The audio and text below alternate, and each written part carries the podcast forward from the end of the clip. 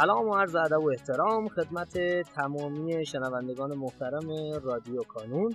در قسمت دیگری از پادکستمون مهمانی داریم بسیار بسیار گرامی. آقای محمد علی مرتضوی مدیر گروه علمی تولید آزمون های کنکور بچه های انسان.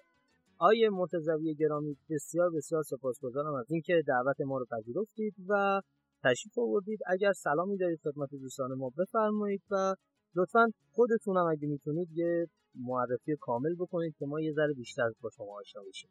خب به نام خدا عرض سلام وقت بخیر خدمت دانش آموزان خوب رشته انسانی خیلی خوشحالم که امروز از این طریق در خدمت شما دوستان هستم. من سید محمد علی مرتضوی مدیر گروه علمی تولید آزمون های انسانی کانون.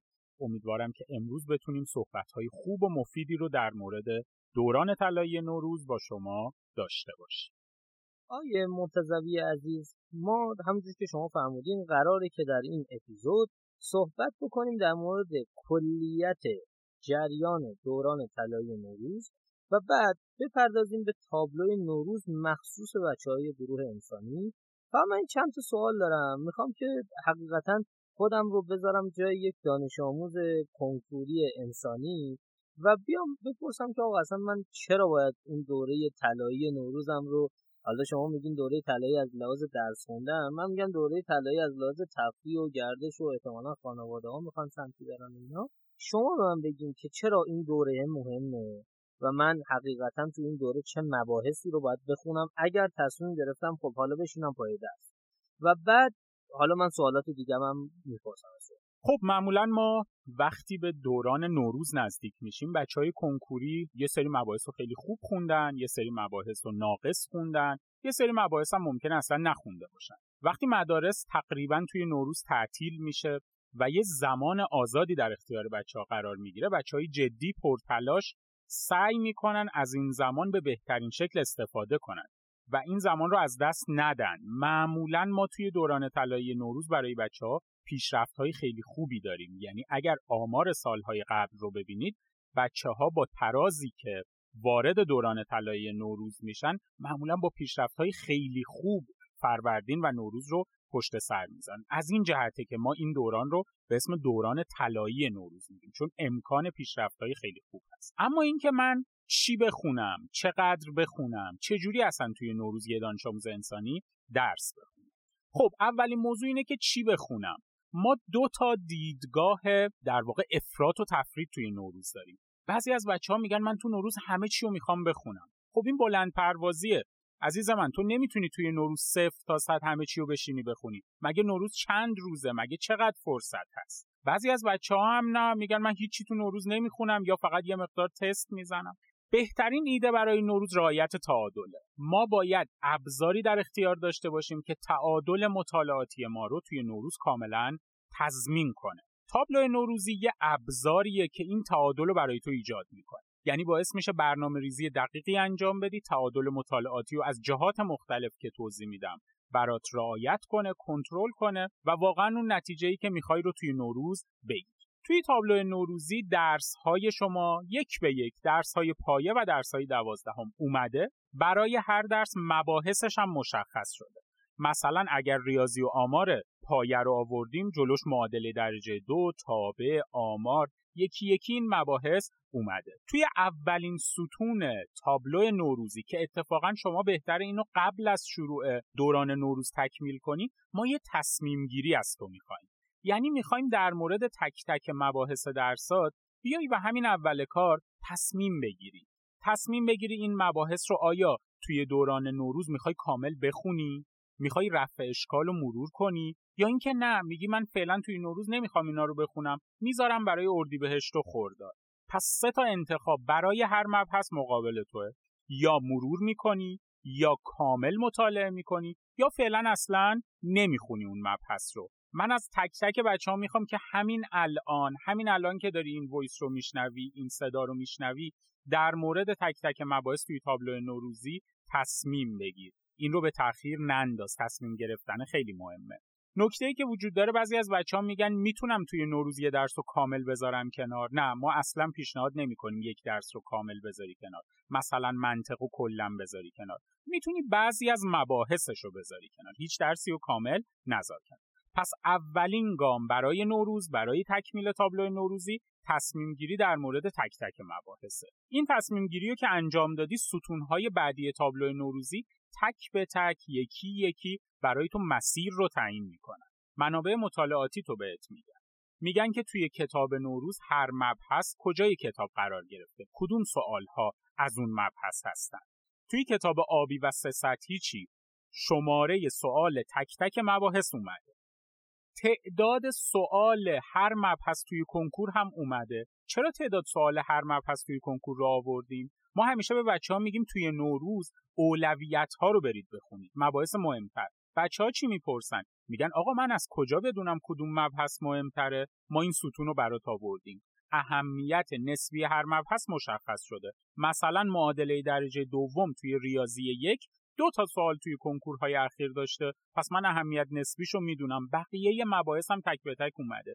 به خصوص توی درس تاریخ و جغرافیا که بچه ها از حجم زیادش گلایه دارن و معمولا عقب هستن یه مقدار توی این درس این ستون به تو کمک می‌کنه که بری سراغ مهمترا بری سراغ اولویت ها اولویت ها رو اول بخونی. پس ستون تعداد سوال هر مبحث رو حتما بهش دقت کن. آخرین و مهمترین ستون تابلو نوروزی ساعت مطالعه است. من چقدر توی نوروز بخونم؟ هر درس رو چقدر بخونم؟ هر مبحث رو چقدر بخونم؟ ما سه تا ستون برای تو توی تابلو نوروز توی این قسمت قرار توی هر مبحث از دفتر برنامه ریزی بیا و بگو من تا الان چند ساعت خوندم. تا الان ریاضی یک چقدر خوندی؟ تا الان منطق چقدر خوندی؟ برو دفتر برنامه ریزی تو ببین. اگر دفتر برنامه ریزی هم نداری می‌تونی حدس بزنی می‌تونی بر اساس یادداشتهایی که داشتی این ستون رو پر کنی. بعد بیا و یه هدف گذاری کن بیا پیش بینی کن.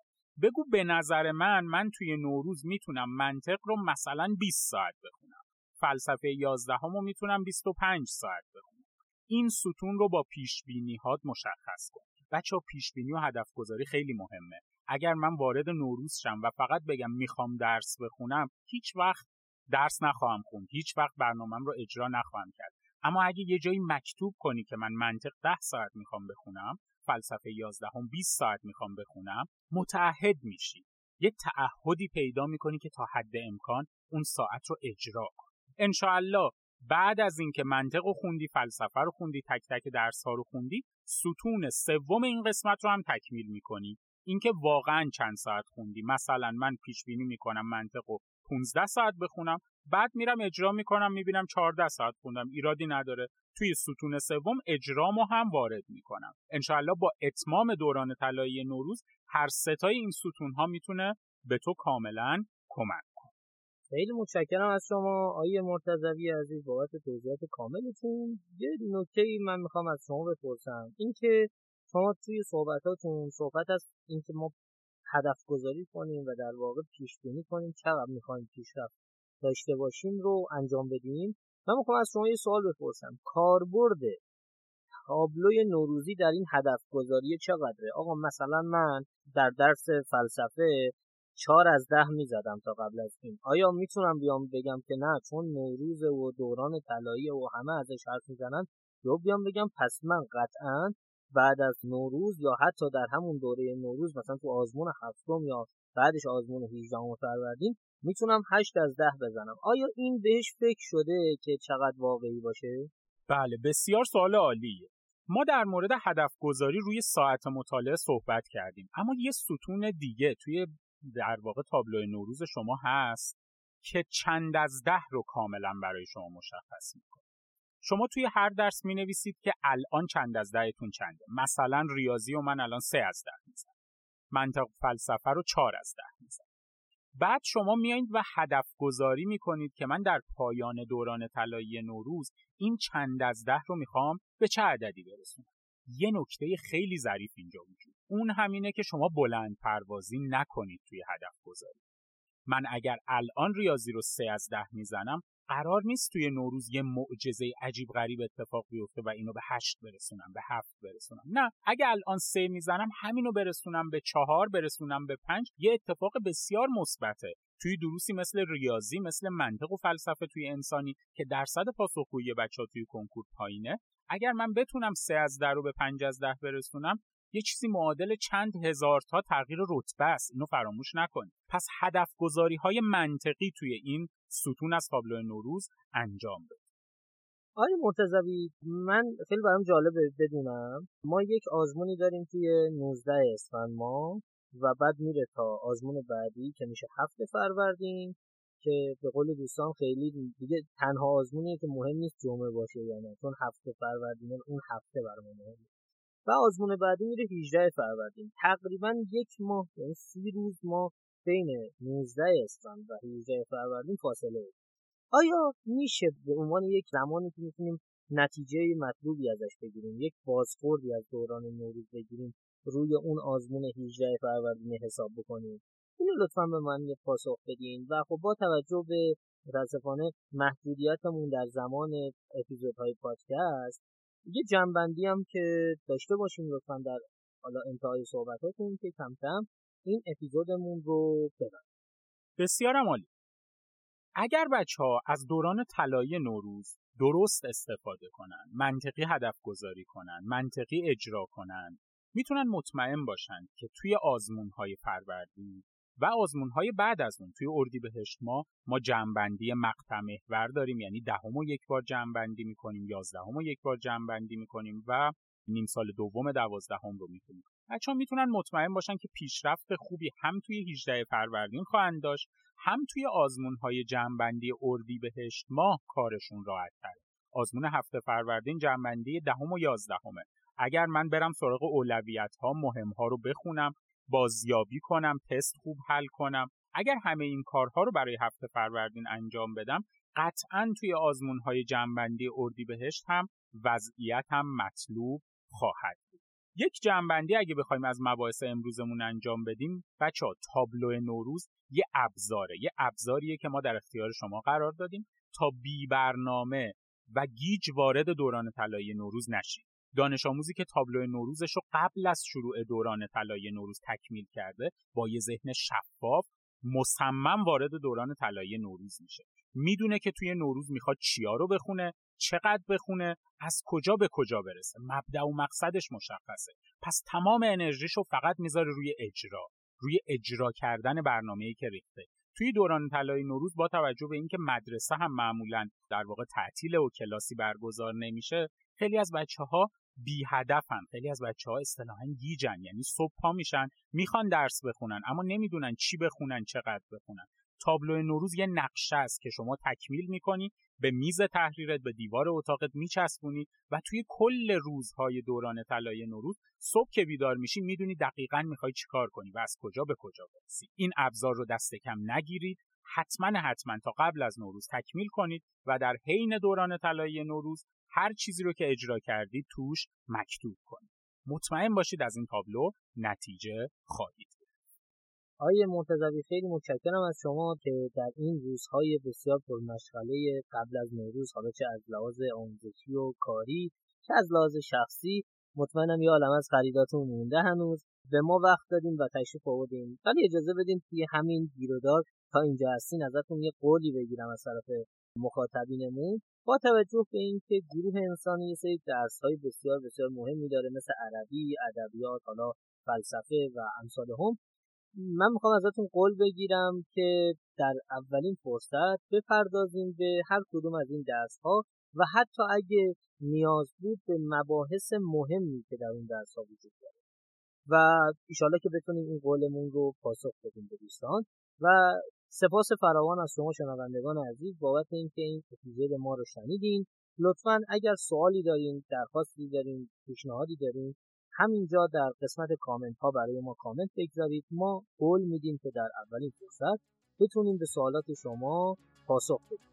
و لطفا پادکست رادیو کانون رو که در تمامی اپلیکیشن های پادگیر می‌تونید پیداش بکنید رو به دوستانتون معرفی کنید.